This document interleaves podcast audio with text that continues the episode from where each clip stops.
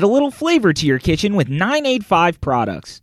985 products delivers various flavors that hits the taste buds just right, making you smile and wanting a tad bit more. Their products are created with a touch of Bayou and a dash of culture. The 985 sauce is the food lover's choice for flavor and spice. Or add a dash of the 985 Cajun allspice on your red beans and rice, gumbo, chicken, or soup, and you can fall in love all over again. In addition to their signature sauce and seasoning, wind down with some of their vintage wines like Kerry's Merlot and Kerry's Sauvignon.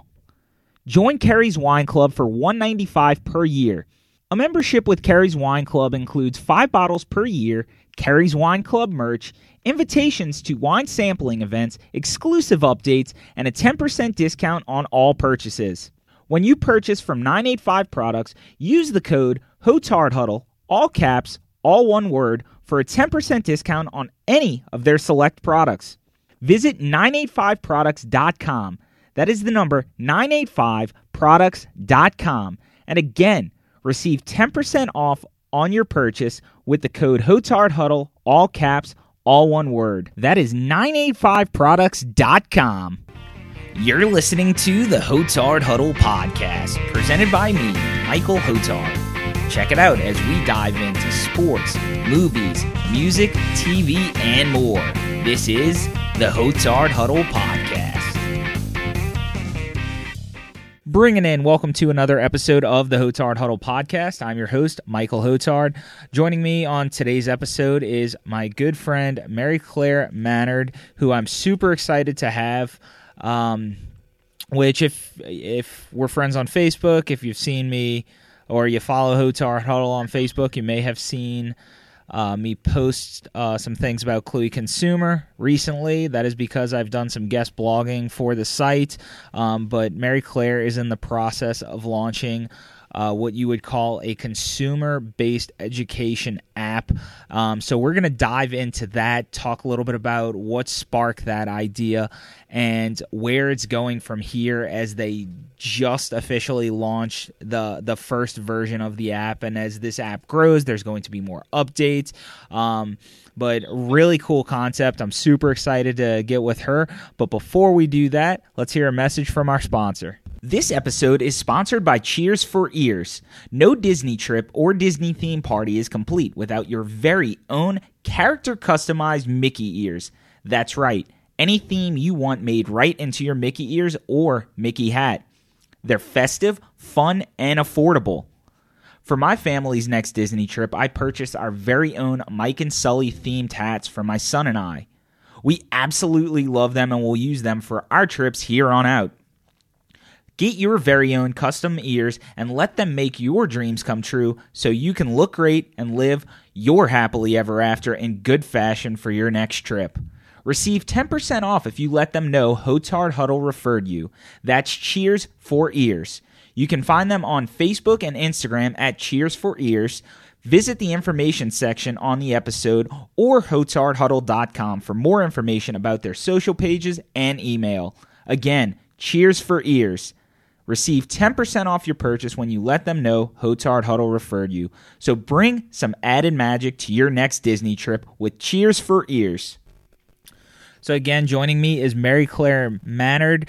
Uh, Mary Claire, first and foremost, welcome to the podcast, and I'm super excited to have you on and talk some uh, Cluey consumer with you. Yeah, thank you so much for having me, Michael. It's first of all, it's been a pleasure to get to work with you a bit on Cluey itself, um, but awesome to also get to be a part of Hotard Huddle because I've been a fan for, for years now. So I am very excited, fangirling out right now to actually be on the podcast. well, I appreciate that. You know, we kind of connected, uh, just to kind of give a little backstory um, through a mutual friend. And, uh, you know, it, it, was really within the last couple of months you had mentioned that you had followed a lot more so on the political spectrum, which is where you and I kind of connected. Um, you know, you're you and I have a lot of the same views, and even when we don't, you know, it's always a good conversation. Um, so I appreciate you following first and foremost, and I'm super excited to be part of uh, Cluey as well, uh, because as I told you when you had first mentioned it to me, I, I think that's a bomb idea just because I think you and I share that same affinity for the lack of or um, the the the plague, I guess you will, of misinformation that's out there. You know, so many people are ill informed about so many things, and one of those things is the products we buy. So um, l- let's start diving in. When did the idea of Cluey uh, consumer come to your mind? And you know, in a nutshell, what is Cluey consumer? Yeah, absolutely. Well, you know, first and foremost, in a nutshell, um, Cluey is an app, and, and our slogan is informed and conscious consumerism. So our whole mission and purpose is to bring transparency to the impact of everyday consumer purchases. So whether it's you know the the fried chicken that you buy from Popeyes or KFC or uh, the hairspray you buy at the drugstore to uh, the washer and dryer machine you buy for your home. Every day, consumers you know spend a ton of money and, and ultimately this makes up a 70 billion dollar annual spending industry for for the United States and when you consider the fact that um, so much of, of what we spend our money on we we oftentimes you know don't know exactly where that dollar goes of course it goes to buying the product and then that product being in our lives but then you know what happens to our dollar after after we spend it um, and oftentimes you know there's amazing companies out there really amazing companies and i and i truly do believe that companies are, are trying to do the best that they can do by you know both the social impact environmental impact and, and any other type of impact. But at the end of the day, of course, companies are, are there to make money and, and there to make turn a profit. And so, um, you know, ultimately, Sometimes these companies have a little bit of outdated infrastructures, outdated practices. And what Cluey does is it helps consumers see where some of those outdated practices and infrastructures may be as it relates to their impacts as a consumer, and it allows them to change their purchasing decision to maybe a different brand um, if it doesn't align with their values. So the whole purpose of Cluey is to help consumers align their dollars more with their values. And that's certainly a growing trend, I think, with our generation, you know, the millennials and younger generations as well, um, where we're just craving for everything we do, including what we spend our money on, to mean a little bit more. Um, and, and, that's something that, you know, I'm, I'm excited to help drive forward for, for both our generation and, and future generations.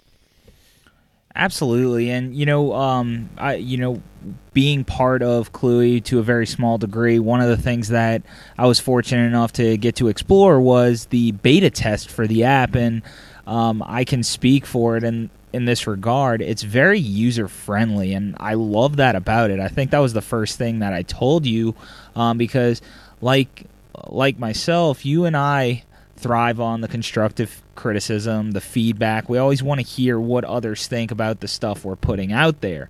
And there wasn't a whole lot of drawback to the the beta test that I had seen and uh, kind of dove into. You know, it's very well organized. If you're going out to eat, you know, um, one of the things that I just kind of went through uh, one of the small basic parts was there's a dining section, and in that dining section, let's say you go to Applebee's, to Chili's, to Chick Fil A, um, you can find out more about where these companies are spending their political dollars, and it gives you essentially a percentage base. Um, as far as a 60 40 split, a 50 50 split, to show exactly where they're aligning politically.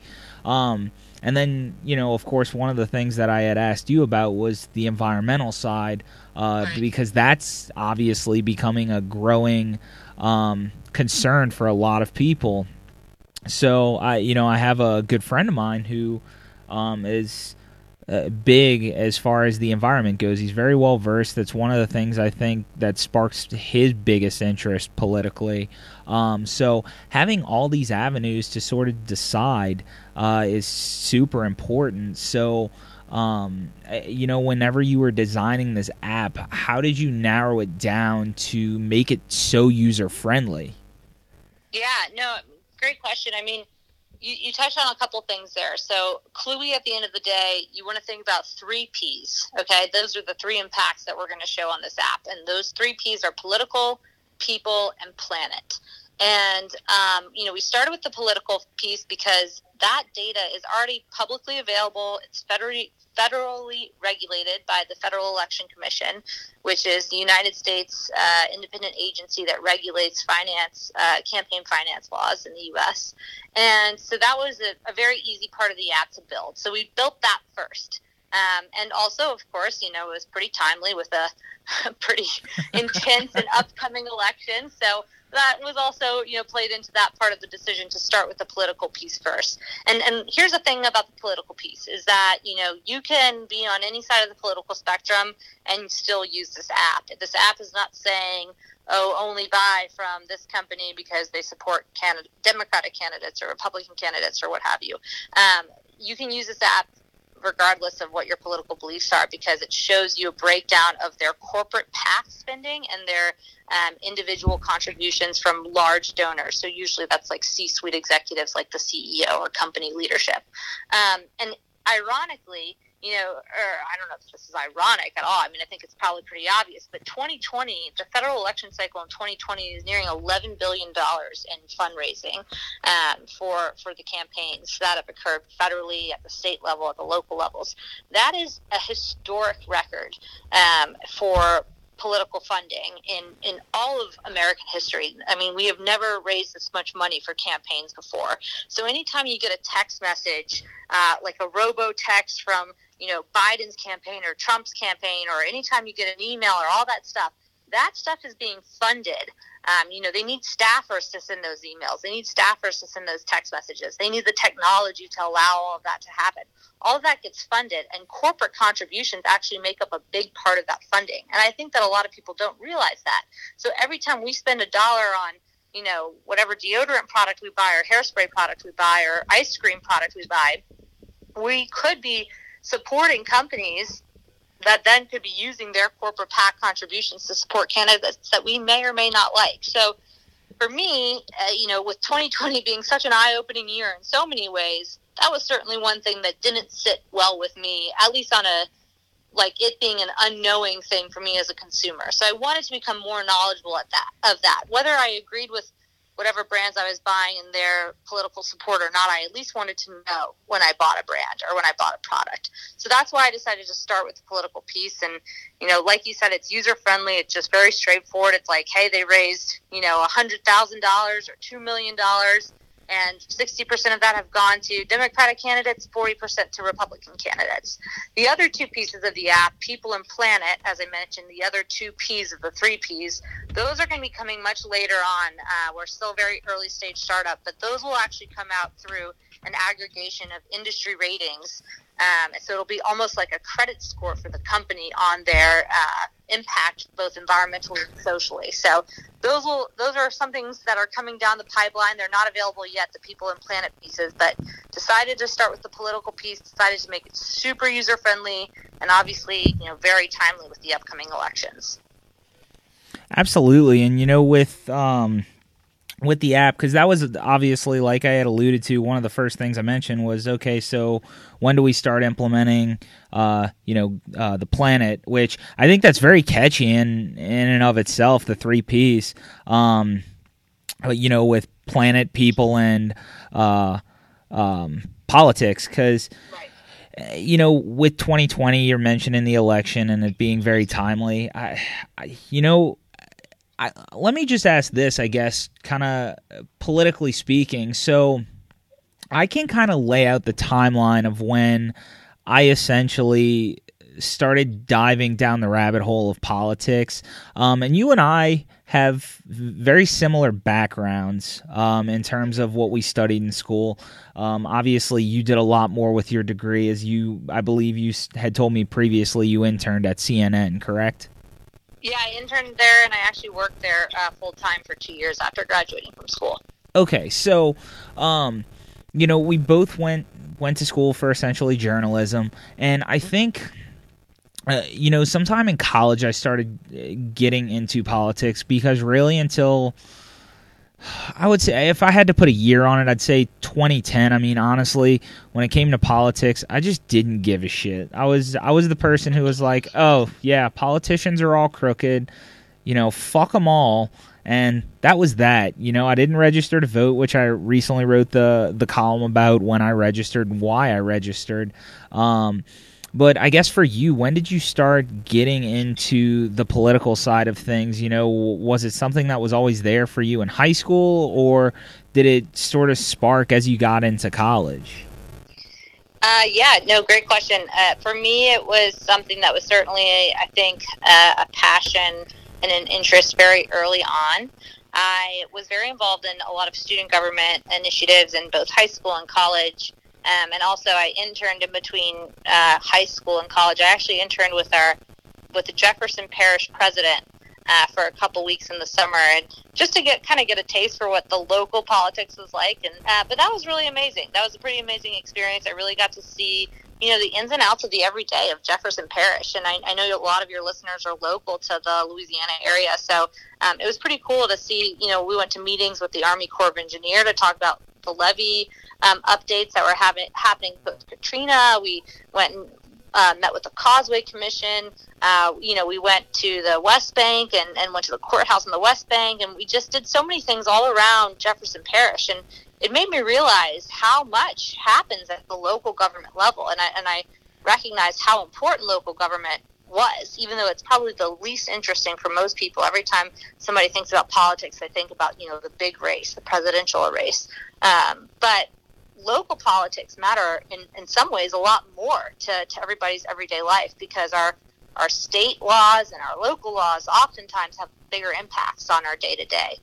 So that's kind of where I got started with with an interest in it was in high school, and then um, I was actually so I was actually a political science major um, in college, but I went into journalism after uh, graduating. So so that was a bit of a transition, but but yeah, I, I ultimately kind of got just sick of it. If I'm if I'm going to be honest, after working at CNN for a couple years, I was just I was just sick of like the constant just influx of media and politics and just I, I just needed a break. So I, I decided to completely switch gears and I moved into investment research for for about four years and um, learned about a lot of different industries and business. So my transition really took a took a turn towards business. And then once I left that, I, I found the best of both worlds by combining, you know, how business and government and politics and our everyday lives of impacts in both people and planet intersect uh, with Cluey. And so it, it, was a it was a nice transition to kind of be able to combine all of my interests from the last, I guess, decade and a half now. But um, but yeah, I, I hear you. I think a lot of people are really starting to get drained about politics. Um, I think people realize it's more important now than ever um, about you know voting and getting involved and getting engaged as um, active citizens. But at the same time, I think what people are tired about is people are tired about like I'm just going to say it. I think people are tired about social media's involvement in politics. I think people are tired about hearing everybody else run their mouth about an opinion. And don't get me wrong, I don't think there's anything wrong with giving an opinion or stating your opinion, but I think a lot of times people like to run their mouths more than they like to actually act in, in line with what they actually believe in or what they're actually saying. And I think the great thing about Cluey is it gives you an opportunity to allow your actions to speak louder than your words. Um, you know, if you're really going to put an opinion out there, if you're really going to care for one side's views over another, then act like that every day in your life. You know, buy in that buy in that manner. Um, go about your life in every other way. Don't just make it your Facebook status because you want to get a couple of high fives from your echo chamber. I mean, I'm just sick of it. I'm sick of seeing the echo chamber, the tribalism, and certainly most sick of the misinformation, which I think you and I, and, and the disinformation, which I think you and I share uh, probably the biggest pet peeve on. And, and I know we've discussed that a bit, but my, my goal is to like, let's turn down the like the heat of everyone just throwing out their opinions without like giving too much action behind it. Let's actually put action behind our words and let's actually put real, truthful, and factual information behind our actions. So that's kind of the evolution of, of kind of my, my view of the whole big behemoth of the topic. well, and you know, talking about political opinions on social media before I kind of dive into my next question and the simplest way you described Cluey to me when we first talked about it. Uh, I think the biggest problem with the disinformation and misinformation is we aren't even talking about the opinions of these people. We're talking about the opinions they heard from the talking heads they like, and they're just like, oh, that person's correct because it aligns with how I feel. And you know we can we can go on for days about that but yeah i mean it's a huge problem right now and um you know like we both just agree on it's it's something you and i just connect on a on a different level with. It's something we enjoy discussing. Um but with cluey so um you know obviously there are companies you know exactly where they align you know Facebook is going to lean hard left. You know Chick fil A or Hobby Lobby, they lean harder to the right. Um, but I think the best way you described this app to me, and in the simplest terms, let's say you're at the grocery store and you need toilet paper. Well, now, what the hell? My Alexa's going off behind me. I don't know what the hell that's about, but whatever. We're just going to run through it. So, anyway, you're at The deep state is listening to you. Right, they're listening to us right now. This is how deep this goes. It goes beyond get some- let's get QAnon. Yeah, let's invite some QAnon conspiracy theorists on the podcast, see what their thoughts are and why Alexa's getting involved. But yeah, I mean, listen, everything's listening. So Someone apparently hit my Alexa button to disrupt the podcast, but um but no, so again, the way you described it, let's say you're at the grocery store, you're looking at toilet paper to buy. Yeah. Uh, and in the pandemic, that's obviously super important with the uh, great toilet paper shortage of March. but the way you said it was like, okay, let's say you're in Target and you you have let's say Target brand Charmin and yeah, I can't think of another brand at the moment, but let's say you have three brands there. You go onto this app, you essentially look up toilet paper, you look up those three, and you can make an informed decision. Now, of course, not everyone is going to walk in and you know if you decide to look up every single brand, obviously. Um, yeah, you turn an hour trip to groceries into probably four hours. But in a nutshell, it's it's a great great thing to have by your side. You know, one of the things that I feel like I can use it for is okay, cool. Let me just sit down. I'm on my phone at night anyway. Let me open up this app. Let me just start digging through who's spending what money. And like I said earlier, when you sent the beta for the app out, you know, I I went to all the restaurants and I'm looking and I was like, oh, that's cool. Like Applebee's is about, I, I think they were like 60, 64% Democratic.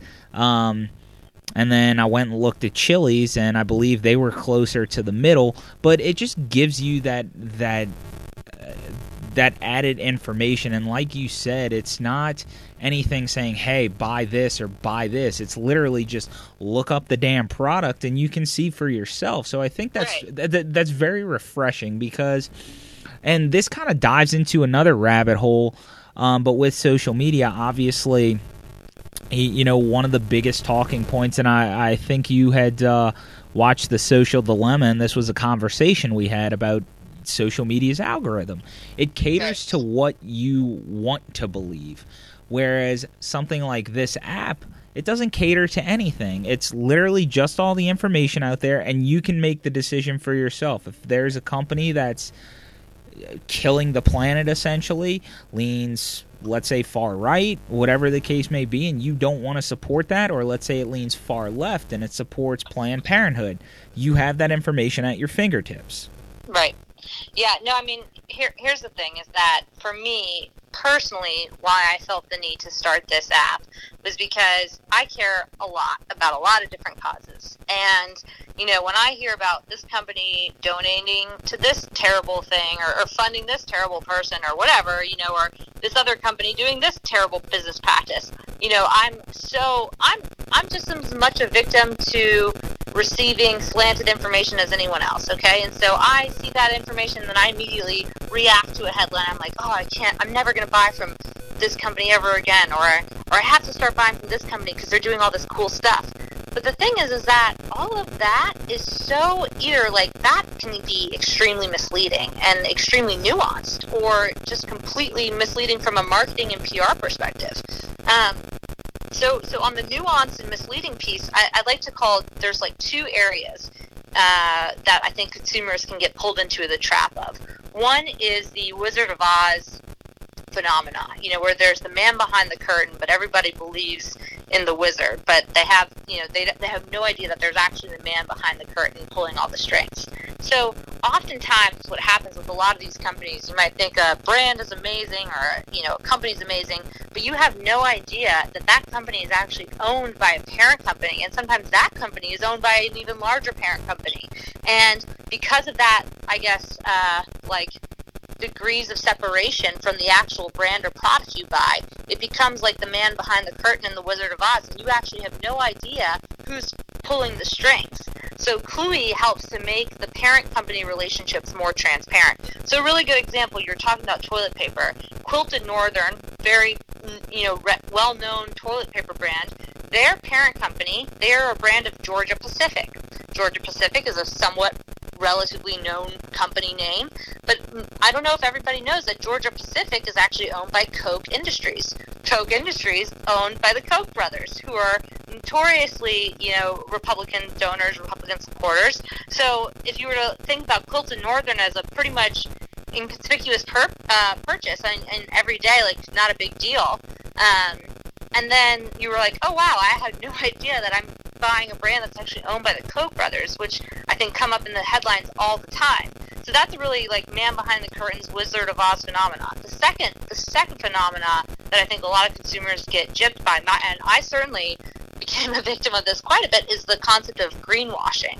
Um, and it, it, doesn't greenwashing is a terminology that's been coming a lot coming up a lot with environmental activists. And basically what it is, and it's not just with environmental stuff, but it can happen with a lot of things. It got a lot of flack from companies posting the black squares after Black Lives Matter this year.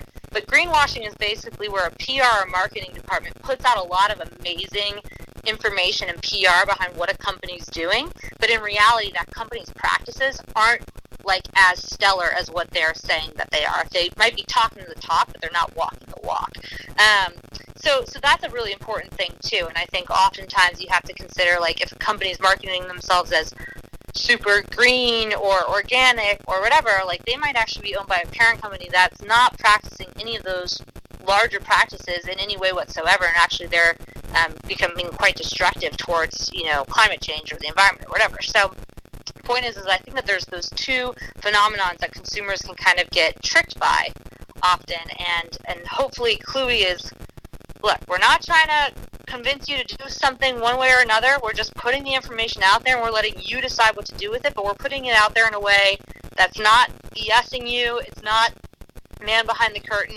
It's it's not greenwashing. It's none of that. So that's the goal is, is just to put it out there and let people decide. And the hope is that you know people start to think more critically on their own individually versus just taking what they hear at face value because it aligns with whatever their personal political views are, you know, um, and I think that happens too often to, in, in this day and age. We're often taught what to think, but we're not taught how to think. And hopefully, whether it's Cluey or other amazing companies that are also very behind this uh, informed and conscious consumerism movement, um, I, I think trying to help consumers get back to how to think about their purchases versus what to think is really the goal. Now, I guess for you, what was uh, what was a big company for you? Um, you know, I know you uh, mentioned the toilet paper brand being eventually uh, a company by the Koch brothers, um, which ironically enough, I didn't know who they were until a couple of years ago watching The Newsroom, which is the show I often reference in my blog. Um, because I love that it kind of pulled the veil out on a lot of things and the way stories were covered. It's interesting because the show got you know, it got killed by like 2012, 2013 ish. Um, but the show itself talked uh, about the Koch brothers. It, you know, it dove into the Tea Party. It dove into all of the real news stories from when I was back in college, just uh, just beginning to dive really into the political sphere and inform myself as much as I could um, on on certain political topics. And you know, watching that back again in 2017 or 2016, whenever it was I first watched it, it was just interesting seeing that five, four or five years later. Um, so I guess for you, you know, what was what was a big uh, product or company that you now will completely stay away from after doing your own research and just sort of digging what uh, that company has been doing or been funding? Yeah, great question. Um, well, first, I think it's great that you mentioned the newsroom. Um, interestingly enough, one of my former bosses at CNN was a consultant for HBO on that show um, because they wanted the they wanted the feel of the show to be as realistic as possible. Now, granted, having been someone who actually worked in a newsroom, I would say it was pretty accurate, but the drama was a little overplayed. Of so, course, that's, that's, that's how it always is. Made for TV. yeah, exactly. But still, very. It, it, was it was cool to know that. Um, you know, I knew someone who, who had a little role to play in, in putting that uh, to air, so that was pretty cool. That's dope. Um, yeah, I mean, here's the thing. I, I I'm still. I, I don't want to. I don't want to write off one company uh, you know, right away here now because what I truly think, what I truly think, that there's no company out there that's like, I mean, maybe there are, maybe there's just some terrible companies out there, but I don't think that there's a company out there that's like, you know what, we really just want to screw over like uh, our like migrant workers, or we just really want to screw over the planet, or we just really want to do this or that. Like, I don't think companies go out there with malintent. But I think the thing is, is that they don't, they're not incentivized to change the practices that they've had in place for decades um, because it doesn't affect their bottom line. So what Cluey does is people can like and dislike companies based on their practices, whether political practices, uh, environmental practices, social practices, what have you. And by uh, making that uh, data available to the companies, they can see like, oh wow, we're losing thousands of customers a week because of this you know, political contribution we've been making or because of this environmental practice we've been making. So all of a sudden, now these companies are incentivized because now their bottom line is being affected. They're losing customers. And it kind of flips the concept of the free market on its head, right? The free market is all about, you know, capitalism is all about, um, you know, cut corners or do, or do, you know, not cut corners, excuse me, but do whatever you got to do to make whatever you're going to make at the lowest cost to get the highest profit. Okay, but what happens when the consumer and the customer is more in control? You know, it's the concept of landlords and, rent- and renters. Um, landlords oftentimes have all the power. They can deny renters, they can evict renters, etc. But what happens if somebody created a Yelp for landlords and all of a sudden the, the landlords are being the ones evaluated before a renter chooses to stay in that property or not? It's the same concept. I'm not I'm I'm not anti-capitalist in the slightest. I'm all for it, but let's actually put it put the power in the hands of everybody, of the stakeholders, of the consumer, of the customer. So, you know, I, I hate to beat, beat around the bush and not really answer your question directly, um, but but the goal is is that I, I don't think there's a bad company necessarily out there. There's certainly plenty that I will personally probably not purchase from for my own personal political views and whatnot over the next few years. But the goal is to get them to change their practices over time based on you know the free market of consumers speaking up. Interesting. So, and you know, um, it, it's interesting you you kind of bring that up because one of the things that I kind of thought about while you were uh, talking about that was it's uh, when you talk about big businesses, um, Walmart's, Amazon, whatever it may be, uh, versus let's say local businesses. Obviously, local, yeah, you know what your local businesses are typically doing, kind of what their practices are, especially if you grow up in a small town, um, like like I did. Um, Whereas the big businesses, you know, one of the things that one of my old um, college professors, every, every chance he got, he took a jab at Walmart. He was like, "No, I don't use Walmart. I shop local." You know, I go to wherever, and it was it was funny. We used to just dog him for it, you know, just calling him hipster, whatever we could to push his buttons that day, and he took it like a champ. Of course, one of my favorite professors. But um, you know, it, it's you don't think about those things. And you know when you talk about Cluey consumer and what it's designed to be and like we've beaten the drum on you know just educated consumerism. But one of the things that uh, I'll share a quick anecdote about a local business that I often used for uh, my wife um, whenever it was anniversary, whenever it was Christmas, birthday, whatever. I used to go to this particular store near my my old house when I was living in Louisiana, and they did something during the pandemic, and I was just like, yeah, no, like I'm done with you. So um, I'm not going to give the name of the business because, similar to you, I'm not going to out anybody.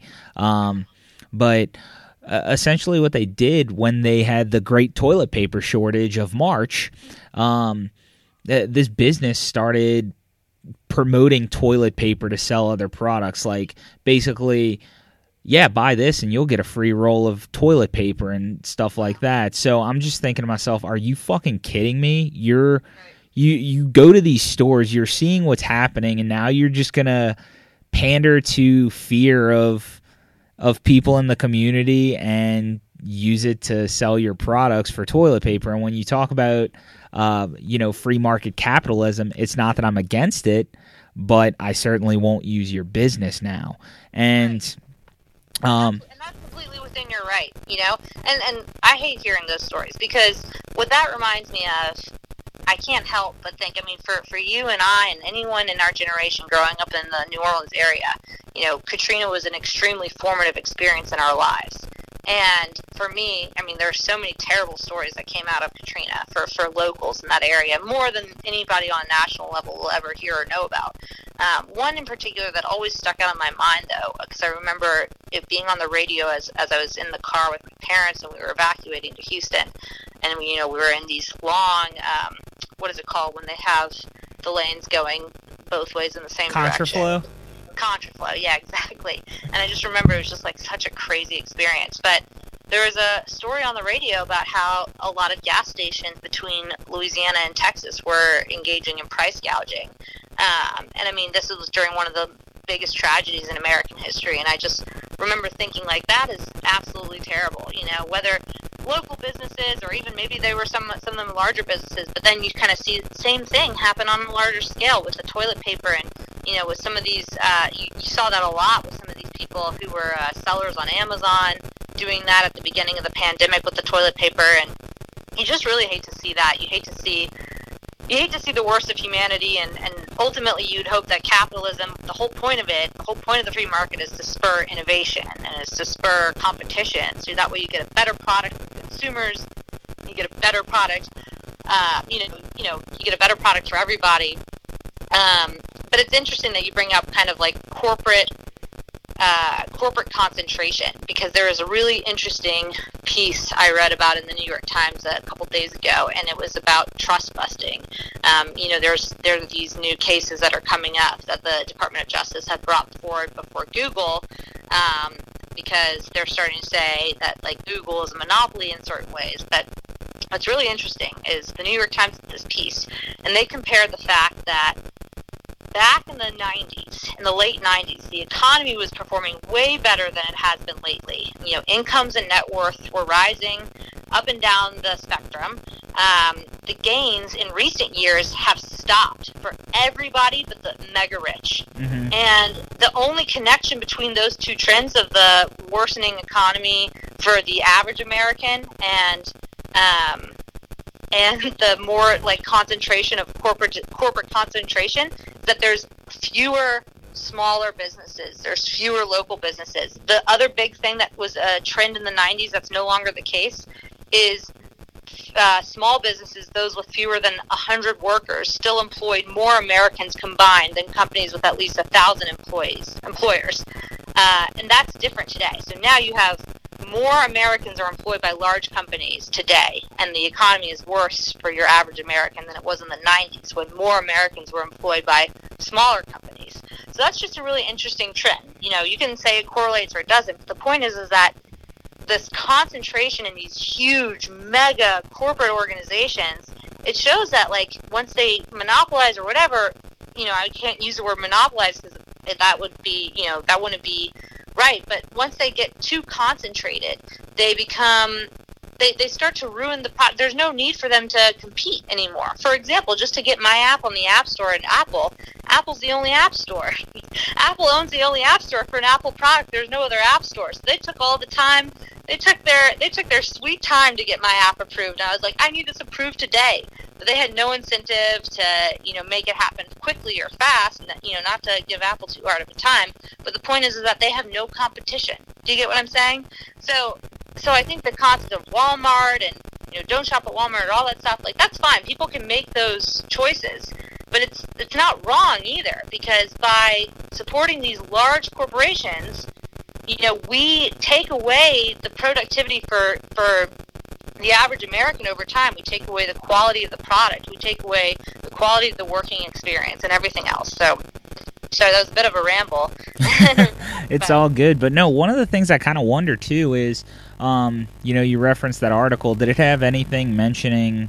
Um, well, actually, you had said it did that. You know, people were were better off financially um, when they were working for more local businesses. And I think that plays into a big reason, you know, bringing up Walmart is one of the loopholes that Walmart finds is they do everything they can to get their employees just below full time hours so they don't have to pay an insurmountable amount in um, benefits and things like that. It keeps them, those people, on the on the fringe, and it also means that they're making hourly pay that's below living standard, which of course sucks. And I think that's why there's a lot of beef with uh, big corporations like that. So I think that's an interesting correlation that uh, you brought up.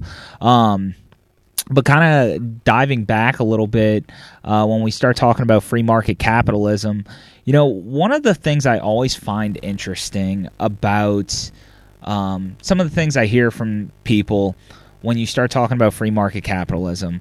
You know, I, you know this about me. I'm a huge fan of Disney and the NFL. Yeah.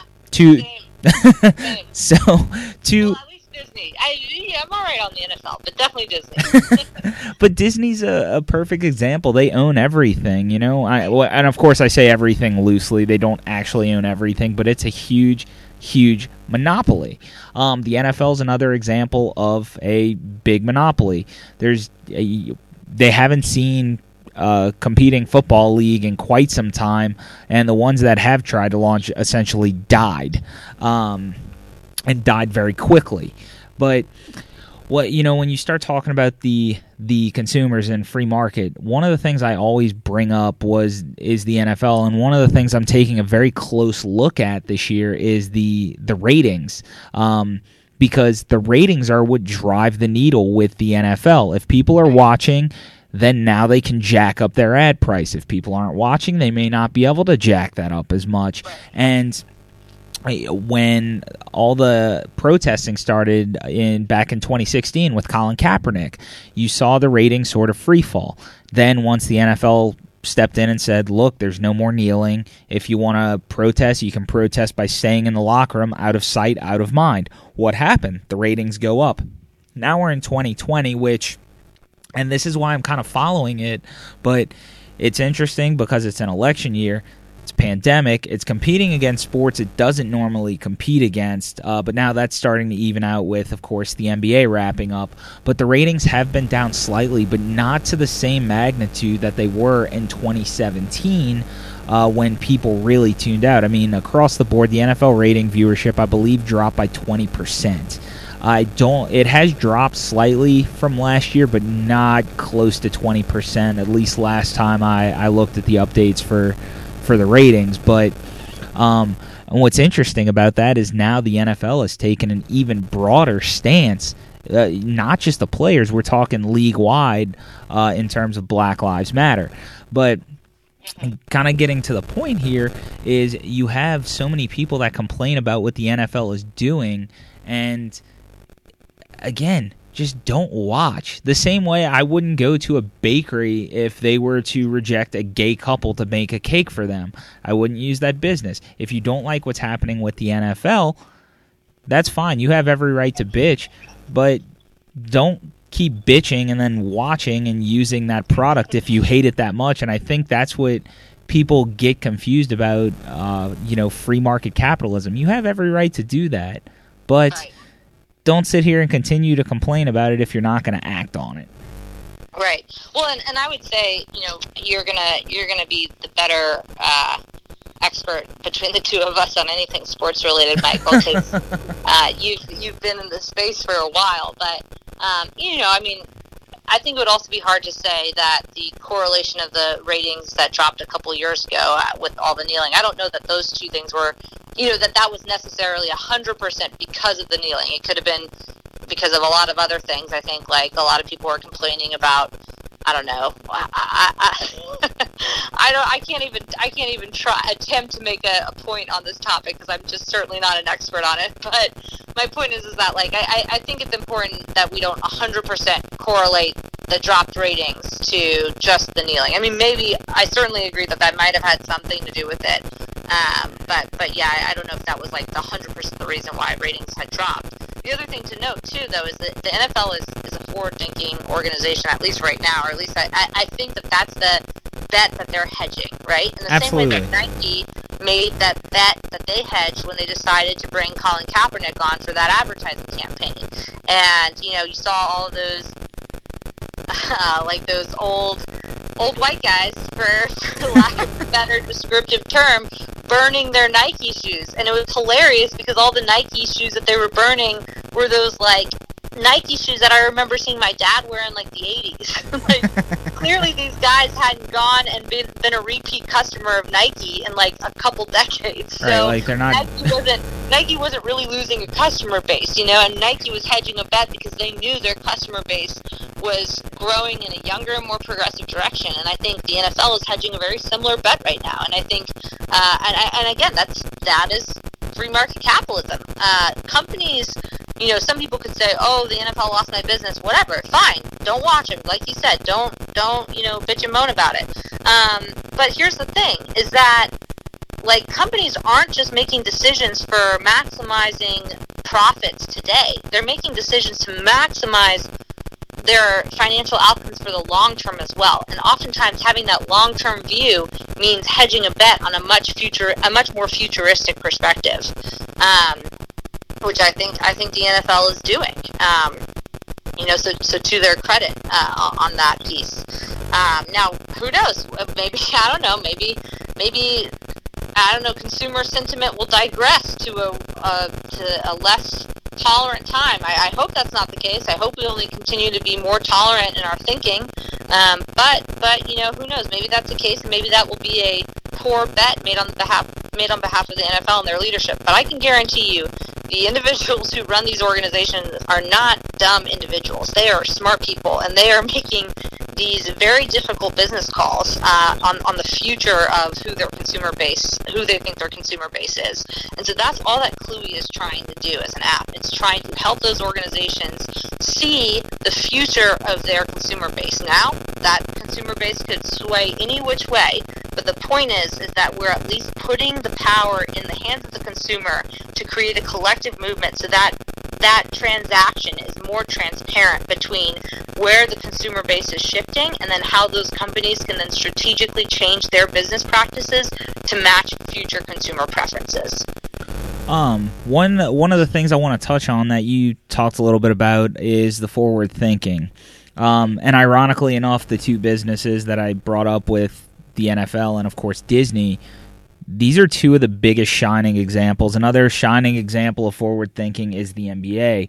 Um, and you talked about Nike, and you know Nike actually took. Uh, they brought home more once they made Colin Kaepernick uh, an official sponsor for their brand, um, because, like you said, they were pandering to who buys their products. I, I can't remember the exact figure on it, but I I believe it was over.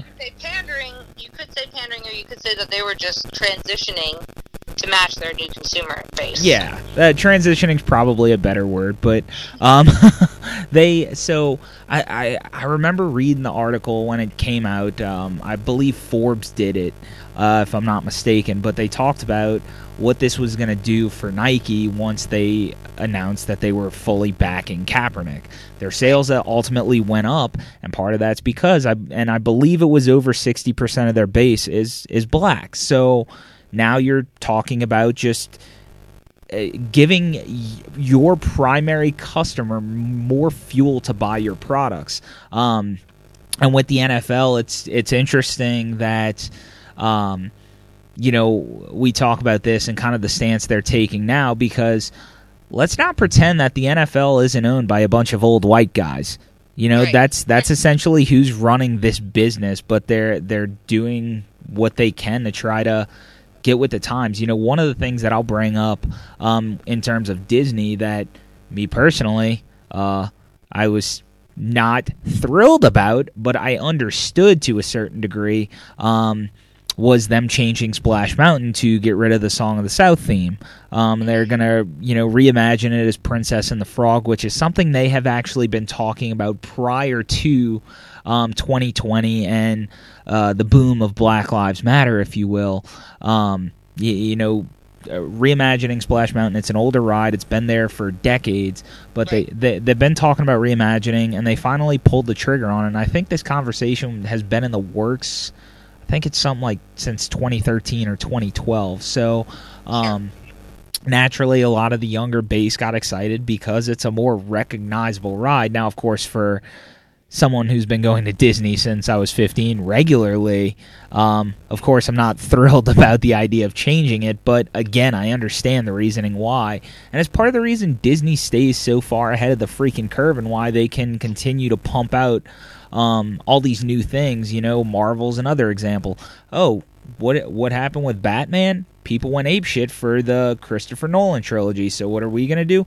Yeah, screw Christopher Nolan, screw what they did with Batman. Let's just double down and revamp the entire Marvel universe. And now, I mean, let's not pretend that superheroes aren't one of the hottest pop culture things in 2020. Right. No, yeah. I mean, listen.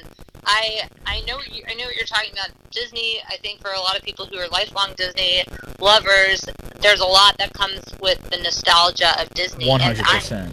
you know, I remember, I can't remember what it was, but I remember there was some ride or something that changed um, when I was younger. Oh, you know, okay, one that's, that I was bummed left was the Great Movie Ride. at, uh, Yes, Hollywood yes. Studios. You know, now it's becoming some like Mickey and Minnie train ride or something like that, which also sounds cool. Nothing, nothing wrong with that. But here's the thing: like Disney's just making strategic business moves as a business. They're being strategic and they're they're making business moves.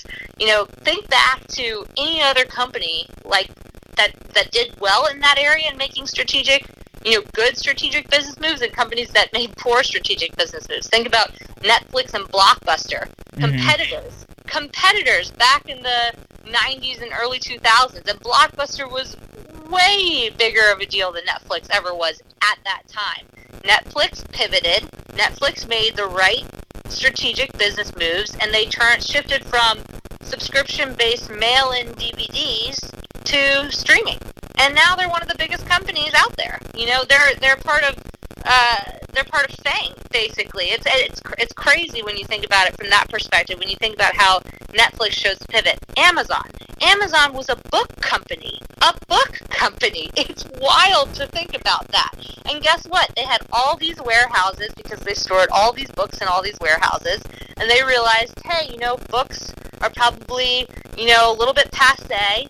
Uh, what can we do with what we have? What are what assets we have at our disposal? They had a crap ton of warehouses. So they're like, you know, let's start to do distribution for products, everyday products. Now Amazon is the you know richest one of the richest companies in the world. So uh, so so here's the thing: is Disney, Amazon, Netflix, all these examples, Nike, the NFL, whatever.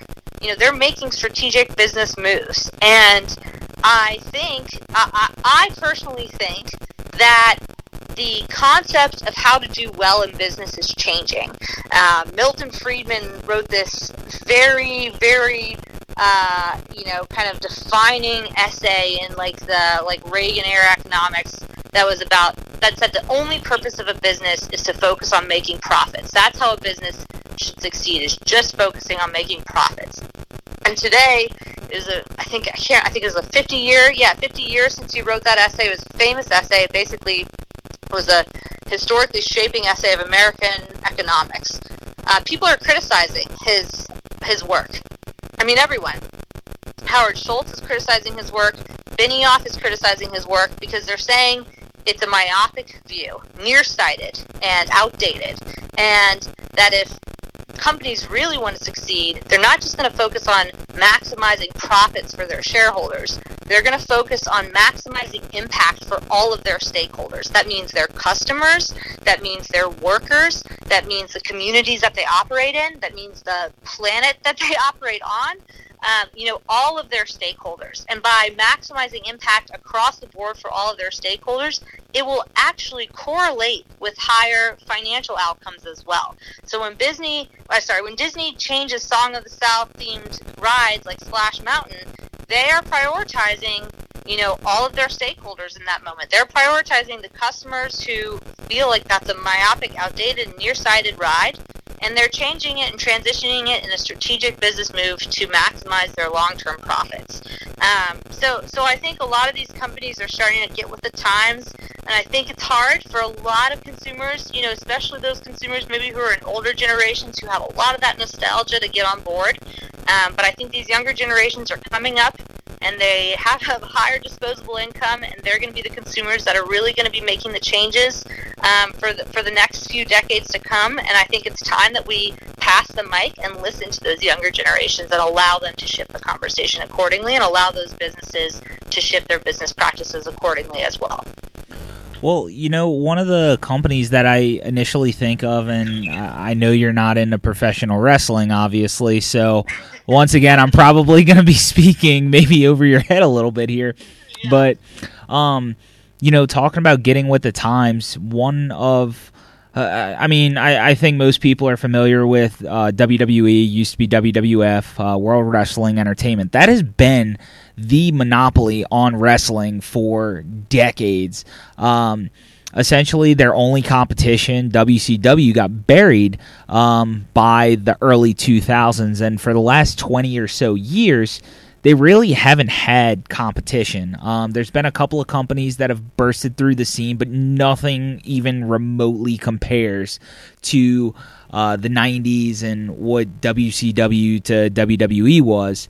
Um, and now, you know, just in this last year, and I recently wrote uh, a recap, um, but AEW, which is a new company that was started by um, one of their former talents, um, Cody Rhodes, he started this company with uh, the help of Tony Khan, um, who is the son of the Jacksonville Jaguars owner, Shad Khan. So he's essentially the financial piece. Um, Tony Khan's a huge wrestling fan. Well, he gets with Cody, he gets with um, another guy, Kenny Omega, and the Young Bucks. And essentially, it's Tony and those those uh, four guys who are the stakeholders within the company and basically the the corporate team, if you will. Um, and in the last year, they, they launched a weekly program. Within six months of being on television, TNT offered them an extension through, I believe, 2023 and another weekly time slot, um, which begins at some point this year, I believe.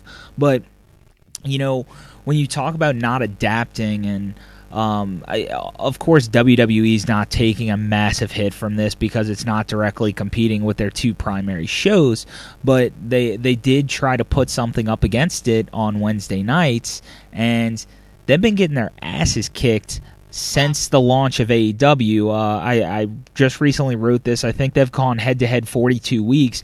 AEW's come out ahead in the ratings 36 of those weeks, and in the 18 to 49 demographic, which is the most important demographic. AEW's won all 42 weeks. So, you know, when you talk about kind of shifting, changing of the guards, not getting with the times, for the last 10 years, WWE's been getting berated on message boards on the internet by people like me who are just fed up with the predictability, with the pandering for the, the cheap short term satisfaction. And this goes directly in line with what we're kind of talking about AEW plays to the opposite of that. They want to build long-term storylines and things like that and do all the things that old school and I'm I'm not even going to say old school because eh, old school is 70s and 80s, but wrestling fans like myself who grew up with WCW and WWF competing against one another love. So um, I think that's a, a great example of kind of what we're talking about here. But um, you know, reverting back to Disney, so I don't leave you out in the cold. no, no, I mean, it was, it was an interesting anecdote, even though I will probably still never watch wrestling no matter what direction it takes. but getting back to Disney, you know, one of the big things that it did uh, within the last couple of years is all their revamps with Hollywood studios. So, yeah. you know, they tore down. Um, uh, Catastrophe Canyon, um, and for the life of me, I can't even remember the name of the actual ride. Uh, Backlot Tours.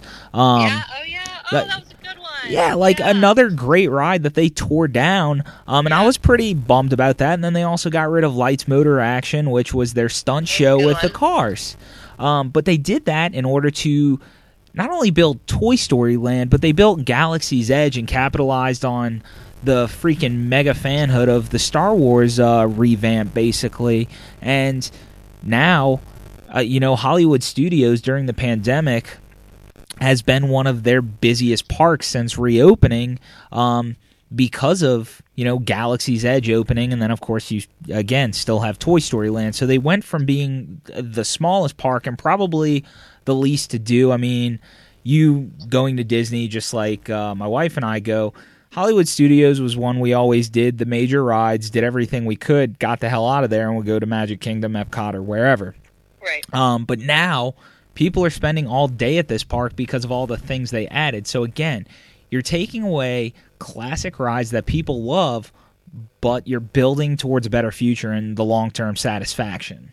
Right. And I, you know, I think that's I mean, I'm not saying that, you know, we should we we shouldn't put Disney on the highest pedestal, even though I, I would certainly love to because I really do love Disney a lot, um, just like you do. But you know, I know I know we're we're probably we're not the average American in that sense. I'm I'm sure a lot of people have different feelings and thoughts on Disney, but I think Disney really does an interestingly good job with this because they recognize that they have such a following because of nostalgia.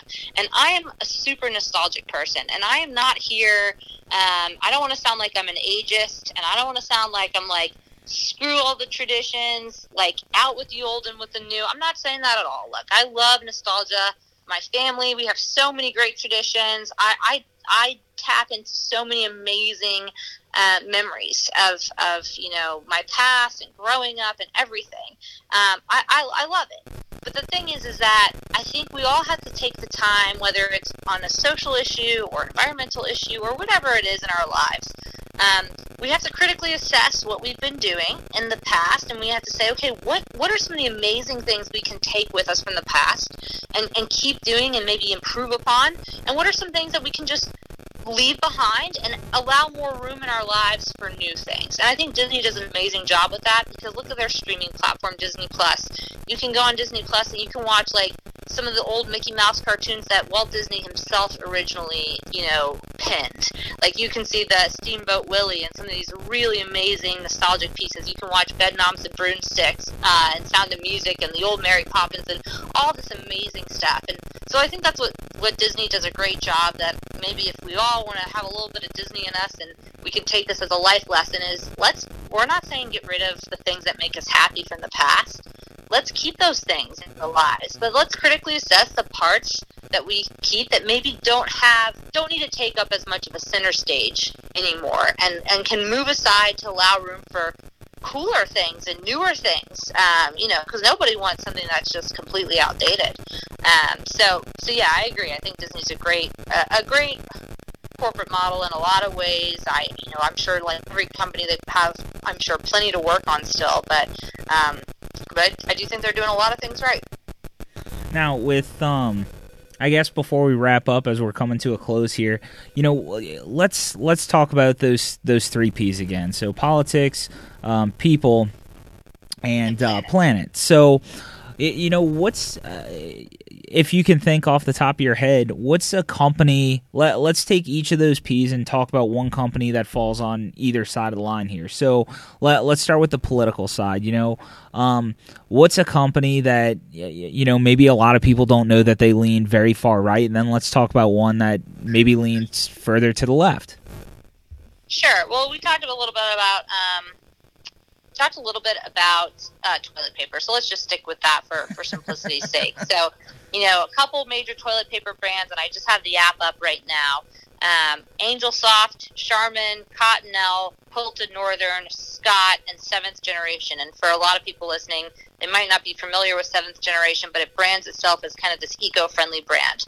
Um, all right, so going through it, Angel Soft, owned by Georgia Pacific, owned by Koch Industries. So again, we, we talked about how Georgia Pacific is a company owned by Koch Industries. Angel Soft, 98% of their uh, wow they have donated a lot actually. A 99% of their pac contributions which has totaled to 5.2 million in the last three federal election cycles and 98% of their individual contributions which has totaled 4.7 million in the last three election cycles have gone towards uh, Republican candidates. So that's going to be your Angel Softs and your Quilted Northerns of the world if you are if you buy one of those products.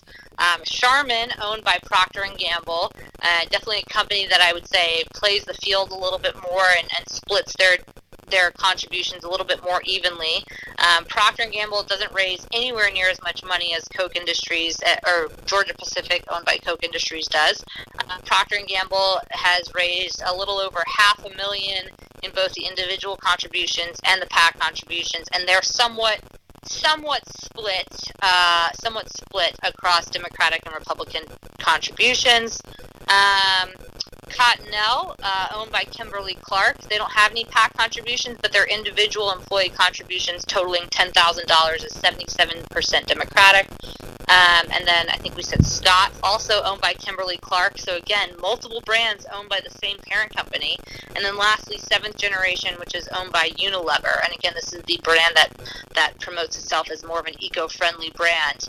Um, you know, Unilever doesn't have any PAC contributions in the last three federal election cycles, but they have 197,000 donated by individual contributions, 96 of which percent were Democratic. So, uh, you know, just in the toilet paper main uh, you know, major household brand names alone, you have a variety. Uh, I don't think I, I don't think I have one, unfortunately, that donates nothing. I mean, that's the other thing. There's a third perspective you can take on the political front when it comes to buying your brands. You could say, hey, I don't want to buy from companies that donate to the political process at all. I don't think it's a healthy thing to do. I don't I don't want corporate money and corporate dollars influencing my politicians. So maybe, you know what, maybe that's your sign to go out and find a small startup toilet paper company and start buying from them instead. So uh, that kind of covers the political the po- political piece. And then, uh, you know, not to disappoint, but I'm, I'm gonna I'm gonna have to not go too deep into the people and planet piece right now because we're still developing that intellectual property piece of our company out right now. But I will give an example with Amazon because they're such a large company. Um, you know, Amazon has a lot of really ambitious climate goals. They're, I think they're trying to go climate neutral by 2030. Uh, at least they've been advertising that. Um, and when you consider how much shipping they do for them to go climate neutral by 2030, that's a that's a pretty big goal for our planet. Uh, at the same time, though, Amazon, especially in 2020, I mean the the the veil has completely been torn off uh, about some really poor employee practices. Absolutely. Practices their employees, you know, firing employees who protested uh, bad COVID, um, uh, COVID, I guess, conditions early on um, employees they've had they have been uh, actually listed by OSHA, which is a U.S. government agency, as one of the dangerous places to work in America because they've experienced a lot of employee deaths in their warehouses by poor worker conditions. So, you know, I mean, that's you, you can read our blog to learn a little bit more about that. But the point is, is Amazon's a really interesting company in the sense that they're a perfect example of how no company is 100% good or 100% bad. Everything is nuanced, and that's what we're trying to tell our consumers is you're not going to get a binary right or wrong answer from this app. You have to decide what matters most to you in terms of your values, and then you have to prioritize what decisions you're going to make as a consumer. So hopefully that can be a, a helpful final word to anyone looking to use the app. And uh, yeah, yeah, I really appreciate the time of having me on. It's been a very interesting conversation. I know I've certainly rambled a little bit on a few different topics, but it's been it's been fascinating and uh, and great and a great time to chat with you, Michael. Absolutely, and I appreciate you coming on. And again, in a nutshell, I mean, you can find all this information that Mary Claire was just talking about. Uh, Cluey Consumer, look for it in the App Store. Um, and download it. And you know, you mentioned the blog, which we really didn't touch on uh, too too much, but um, aside from myself, she has a couple of other uh, guest writers that do some pieces for her. Um, I don't know how many blog posts the total's gotten up to. I know I've done two, and I know uh, a couple other people have done several themselves. So there's some good content in there, some good things to kind of follow through and skim through. Um, but, you know, in a nutshell, be an educated consumer, and you can do that with Cluey Consumer. So, again, thank you for coming on, and as always, honor the huddle. This episode is sponsored by Cheers for Ears. No Disney trip or Disney theme party is complete without your very own character customized Mickey ears. That's right, any theme you want made right into your Mickey ears or Mickey hat. They're festive, fun, and affordable. For my family's next Disney trip, I purchased our very own Mike and Sully themed hats for my son and I. We absolutely love them and will use them for our trips here on out. Get your very own custom ears and let them make your dreams come true so you can look great and live your happily ever after in good fashion for your next trip. Receive 10% off if you let them know Hotard Huddle referred you. That's Cheers for Ears. You can find them on Facebook and Instagram at Cheers for Ears. Visit the information section on the episode or hotardhuddle.com for more information about their social pages and email. Again, Cheers for Ears. Receive 10% off your purchase when you let them know Hotard Huddle referred you. So bring some added magic to your next Disney trip with Cheers for Ears. Thank you for tuning in to the Hotard Huddle podcast. Stay up to date with all the latest episodes released on the 1st and 15th of every month at HotardHuddle.com. Follow us on Facebook and Instagram at hotardhuddle. Add a little flavor to your kitchen with 985 products. 985 products delivers various flavors that hits the taste buds just right, making you smile and wanting a tad bit more. Their products are created with a touch of Bayou and a dash of culture. The 985 sauce is the food lover's choice for flavor and spice. Or add a dash of the 985 Cajun allspice on your red beans and rice, gumbo, chicken, or soup, and you can fall in love all over again. In addition to their signature sauce and seasoning, wine down with some of their vintage wines like Kerry's Merlot and Kerry's Sauvignon. Join Kerry's Wine Club for 195 per year a membership with Kerry's Wine Club includes five bottles per year, Kerry's Wine Club merch, invitations to wine sampling events, exclusive updates, and a 10% discount on all purchases. When you purchase from 985 products, use the code HOTARDHUDDLE, all caps, all one word, for a 10% discount on any of their select products.